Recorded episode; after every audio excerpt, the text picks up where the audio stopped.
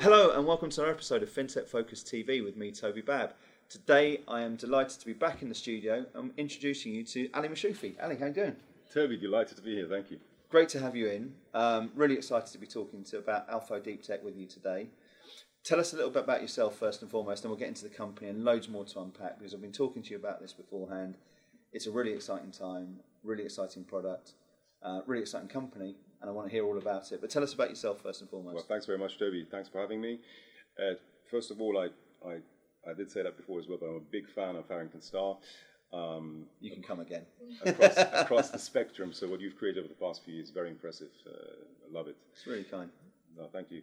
So my background, um, when I go back to the early 2000s, um, that's when I, uh, you know, started uh, trading. This was just after the, you know, uh, tech bubble. I started trading with my own money. Um, you know, fascinated by the markets. Growing up in a small city in Germany, there was uh, nothing else you could do really than trade your money, right? There was, uh, you know, there were no inter- international banks, no fintech, nothing. Um, and I worked as a management consultant uh, for a German think tank um, active in the uh, manufacturing sector. Because Okay. Germany is known, well known for its Absolutely. manufacturing sector. So, so I would effectively work with C-level folks um, at you know the likes of Audi and BMW and and some hidden champions, some you know very innovative companies on improving the um, uh, uh, procedures. Right, it was all about total quality management and how you can actually improve and bring more efficiency in an organization. As part of that, I was tasked with creating an innovation tool as well, so a management tool to measure the degree of innovation at an organization and then work with the management team to use that and improve the degree of innovation, right? The innovation in the blood. You could say that. Thank you. But of course, you know, being um, uh, you know fascinated by the financial markets, um, uh, I then took all the life savings uh, in uh, uh, 2006 and moved to, to, to London and um, set up an investment management business and uh, put together a team. And um, by the time we wanted to launch, uh, and this was um, uh, um, an ethical fund, Okay. effectively ESG, and, and Making ESG cool before it was cool. probably a bit early for that.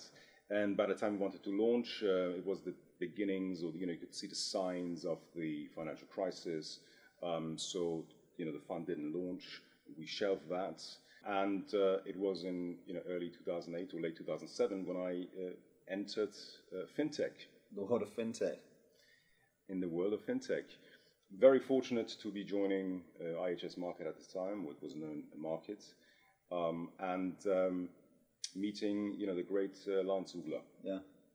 Yeah, we Um, were talking about this before, right at the start of the, uh, well, not right at the very start, but it was still a small company. It was a relatively small company. I believe it was less than 500 uh, colleagues. Yeah. You know, Lance would still uh, meet uh, all new employees um, uh, in person, breakfast, and uh, in fact have host a tennis tournament at his beautiful house where it all started, I believe, in, in the barn. Yeah. Um, but it was really then when the the, the fintech um, the fintech bug infected me, and and, and you know Lance's um, energy and enthusiasm, entrepreneurship. Yeah. Right.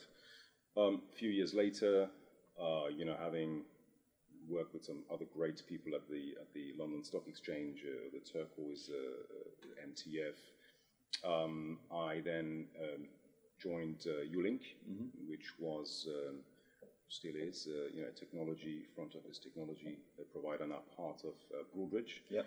But again, very fortunate to have worked with a you know, magnificent entrepreneur, Laurent uh, Useldinger, and learned from him. It was effectively the second experience where you could see that, you know, having an innovative idea and being able to commercialize it, uh, you can bring great value to your clients and generate, uh, a, you know, a great success story for yourself and your shareholders. Yeah. Right. Fast forward to 2020, uh, I uh, teamed up with uh, Florian Michu, Yeah.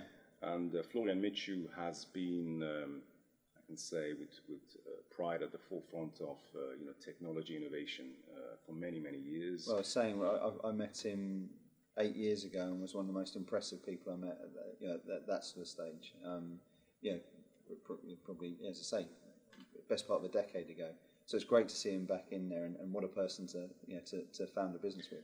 Very fortunate, um, and hopefully in the future, once we can you know look back and see the success story, um, you know I would be you know eternally grateful to have you know cross path with with Florian. Yeah, yeah.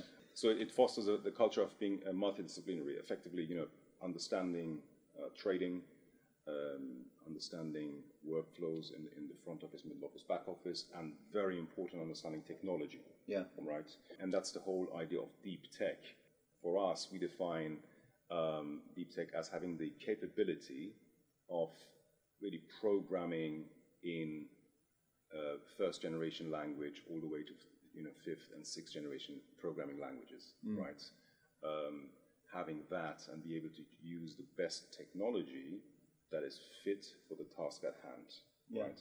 It's interesting that, isn't it? Because uh, because you know I, I, noticed that, that deep tech's obviously in the name of the company, um, and yeah, there's so many different acronyms and words that, that, that are used in this in this sort of space. And as as, uh, as tech develops, deep tech means lots of different things. You know, just as fintech means loads of different things to loads of different people. I think you know you look at it in capital markets, you look at it in payments, you look at it in all sorts of different areas tell us, you know, expand on deep tech a little bit, a little bit more, and comp- where the company fits in all of that. Sure, sure.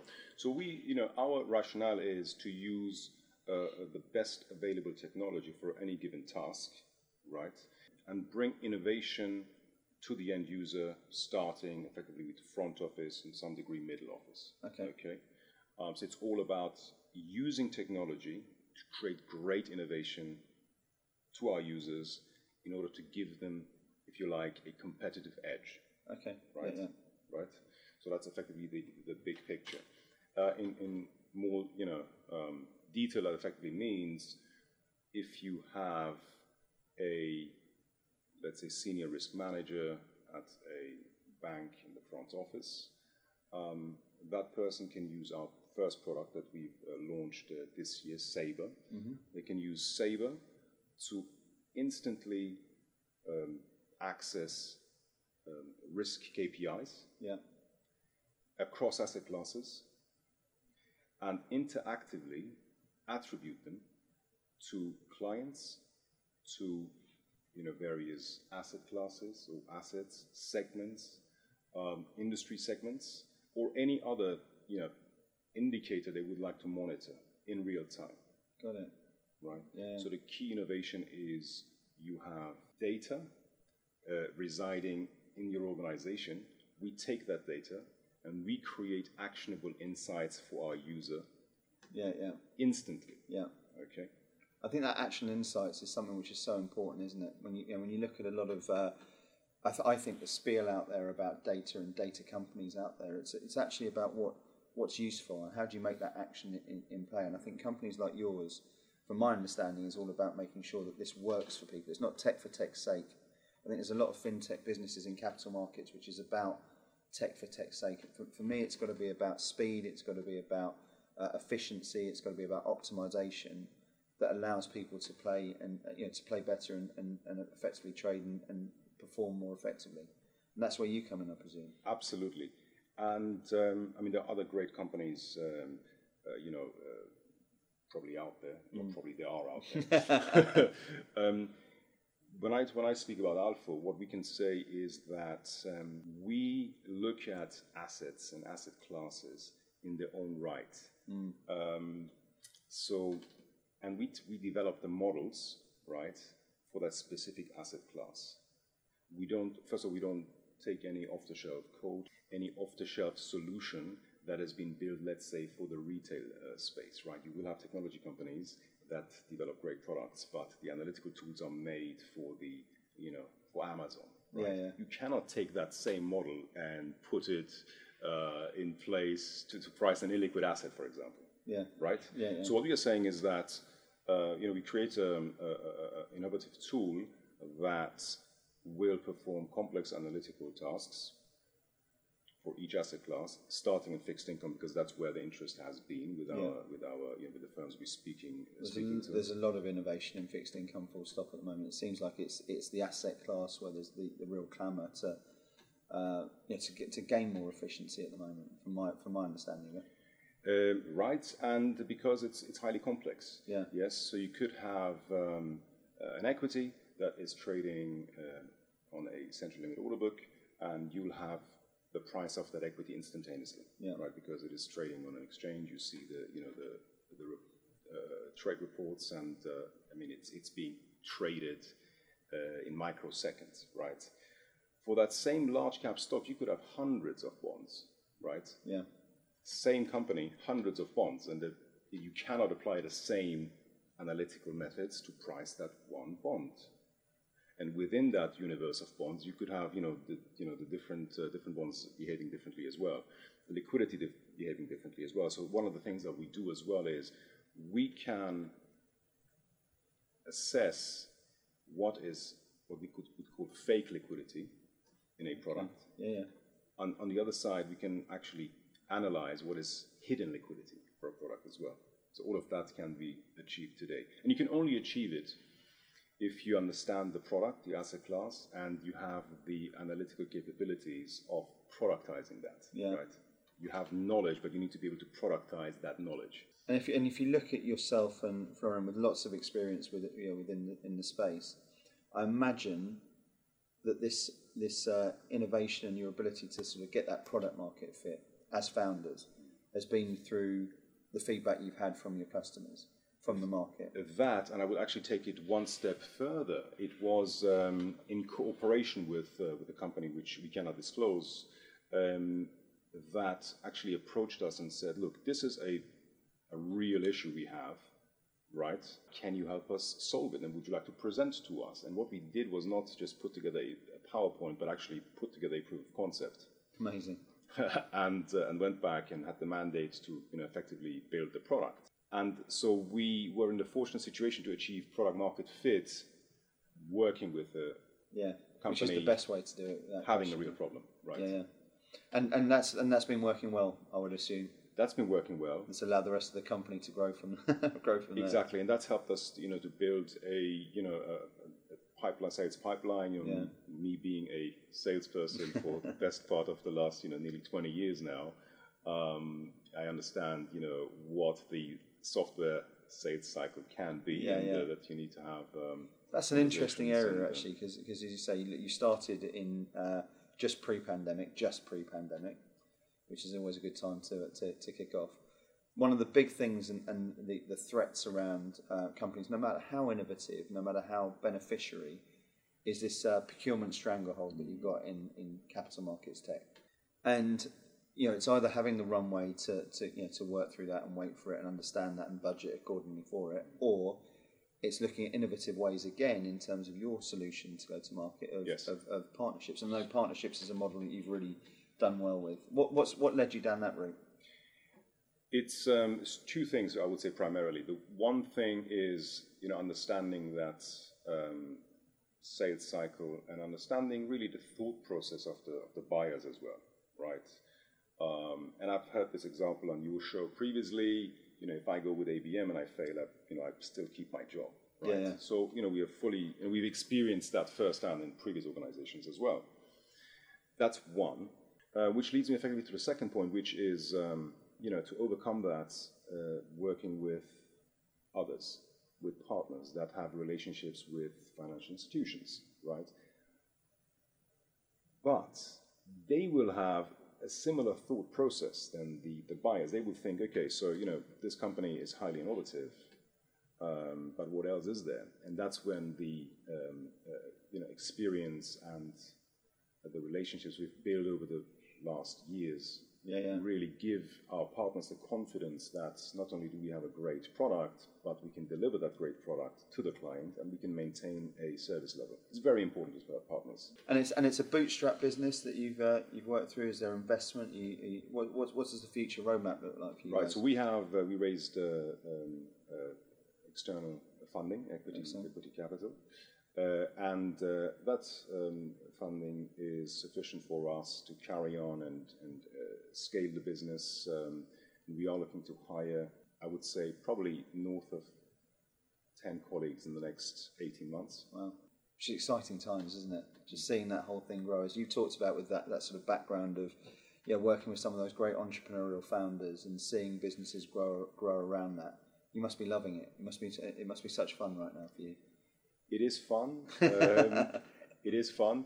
It's also you know it, it's it's it's an it's a roller coaster of emotions. I think. Yeah. yeah. Yes, I think. Um, uh, you, you may have read um, the hard thing about hard things. I have read the hard thing about and, hard things, yeah. and that's effectively one of our one of our you know uh, uh, management bibles, if you if you like, Yeah. and it will you know really tell you that uh, it is an up and down, right? Yeah. So right now we are riding the you know the the, the wave, and uh, we are uh, in a very good position. You know, we have a great product, uh, well funded, um, and a great pipeline. But I'm pretty sure around the next corner there is something that would want to trip us up. Well, let's let's let's talk about that because look, it's it's naive at the moment not to look at some of the economic forces that are out there in, in the industry. We're talking about hyperinflation sta- stages. We've got the Ukraine situation. We, you know, there's volatility in almost every opportunity or, Yes. or every every way you look. I've always thought that within volatility there's opportunity, um, and in the markets there's, there's exactly that same way. We've seen tech stocks taking a bit of a battering on, on, on you know, Nasdaq and investor flutters around, around around that sort of stuff as well. So, despite the fact of everything, you know, you, you've been born in possibly the, the uh, as a company in, in the uh, the hardest possible time to start to start start a business. Um, but there's this ambition, this vision that's around around there. What does that What does that mean for you? And and, and obviously that you've got your plan there to, to considerably grow the business uh, dur- during that. Despite despite that, yes. where's the, where's the confidence and where's the opportunity, and what, what drives that through from you? I think uh, you know what's happening in Ukraine is um, is um, you know horrific. I have to say that's um, and um, I'm just praying that you know the people will um, overcome that and, Yeah. and there will be peace. Um, that is certainly affecting, you know, operations. I would say talent acquisition, etc. Because um, you know there is a lot of talent that is coming from Eastern Europe, uh, from U- Ukraine uh, particularly Yes, as well. So yeah. that is affecting that is affecting effectively, you know, uh, hiring plans because it has a knock-on effect, and um, companies need talented people, right? So, so that's I think there lies a challenge. Um, but other than that, I think. Um, we see opportunities because when you have inflationary pressures and your contracts are CPI plus 3%, that is immediately potentially a 12% increase on your technology spend, for which you may not have budgeted for, right? So cost savings become a real topic, right? Yeah. And as you know, with um, SaaS businesses, um, and we have, you know, a we have a SaaS model effectively.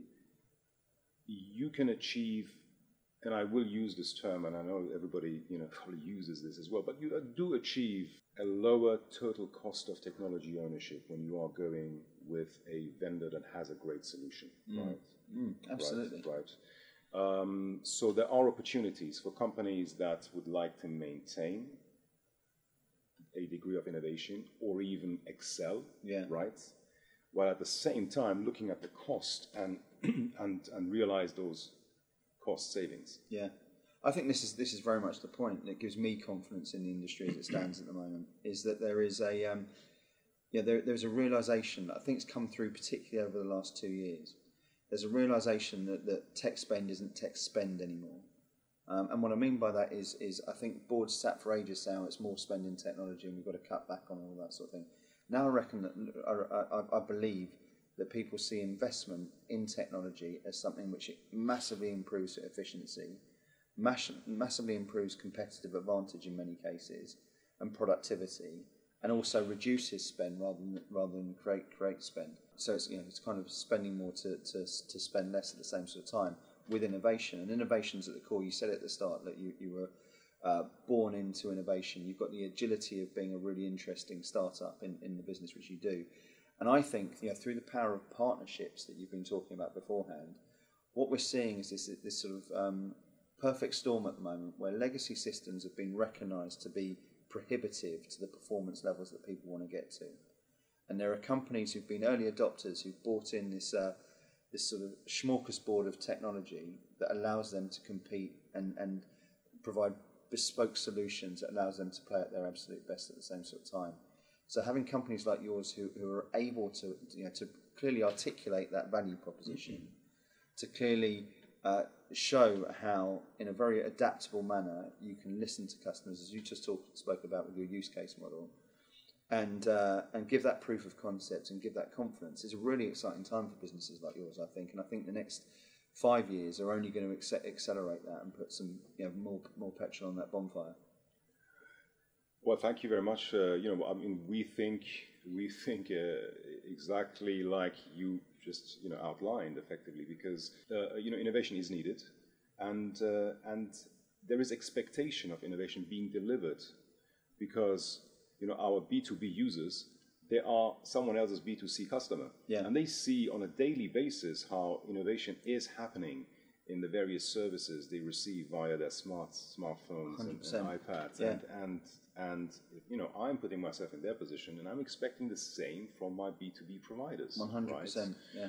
Um, and not only that, so I'm not, I'm not only expecting a better service, but I'm expecting more innovative commercial models yeah. as well. Yeah, yeah. Right, that suit my budgeting um, criteria effectively. Look, yeah. I do not want to be forced a 10 year contract with a CPI plus five if uh, that's something that I cannot uh, really uh, accept. Yeah, it yeah. doesn't really. So, so from our perspective, you're absolutely right. So our ambition, our aim, and our so far trajectory is to provide innovation that an innovation by definition means you bring in a clear improvement that is commercially successful for the business, right? So that is effectively our definition for innovation.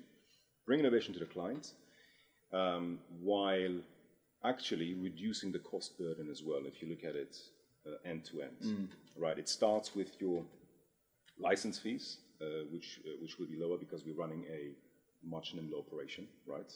and service levels. Service will be at the heart of uh, everything we do. So you bring innovation, uh, better commercial terms, effectively, um, and uh, service levels. Uh, very important to me that um, we um, are very responsive because, in my experience, clients get very frustrated when they have an, an issue and they reach out to the support teams um, and it will take time even to acknowledge that a message has been received. And, yeah. and, I want to really, really make sure that clients receive an immediate response. It's so important, isn't it? And we'll take care of them. Yeah, coming, you know, just coming back to all of those sort of things, the, the instant gratification world that we live in, mm. and that sort of digital expectations that we've got everywhere. Mm. That piece, I think, is a kingmaker for a bit for a business. If you've got a, a system um, and it hasn't got that sort of you know, snap of the finger. This is what we want to want to have, and it's not got that client interaction. Mm. I think that's where you start to lose lose the uh, you know, lose lose the audience a little bit in terms of where you want to go. So I love the fact that that's already you know, very you know, set at the kernel of the, of the business. Ali, there's so much we can be talking about. Tell it, but but let's let's finish up by talking about what it looks like and where it goes from here. You've spoken about growth, spoken about where the, where the company wants to go, your backing, etc., etc., and it's an exciting time what's next for you? What can we expect to see through the rest of, of 2022 and beyond? Yes, so you, you will see some announcements. Uh, we will have um, some uh, major announcements in terms of uh, staff, uh, Fantastic. senior staff joining the organization. Uh, you will have announcements around partnerships, and then you will have announcements around client wins in the next 12 months. Um, and it is all about uh, scaling and, and, hiring hiring uh, talented people. And to us, it's very important to have uh, and to attract the best people mm. and to compensate accordingly as well. Yeah. Yes. Uh, I think that's so important. Obviously, you know, it's my, my sort of uh, big passion on, on all of that sort of things. But I think it's it's funny at, at, at, this sort of stage of a business, making sure that, that that sort of core team continues to have that talent. I, I speak about it a lot on the show, talent density. Making sure you scale out not just because you, you, you need to, but because you, you are looking at the best possible people to allow that to, to happen. And, and uh, yeah, look, it sounds exciting times. Listen, if there are people out there who should be talking to you guys at the moment, Yes. who are they and how they're going to get in touch with you? I would say uh, any any uh, professional uh, on the buy side or sell side uh, in the front office, holding a senior role, uh, head of trading, um, head of front office risk, um, or middle office risk, uh, should be reaching out to us. Any company that has uh, major challenges around um, productizing um, their uh, quant risk models, uh, you know, effectively putting putting those ideas into a software application, should be speaking to us. Um, and um, and the best way to reach out is um, either via LinkedIn on our company page, Alfo Deep Tech, or uh, the website, which is alfo.tech.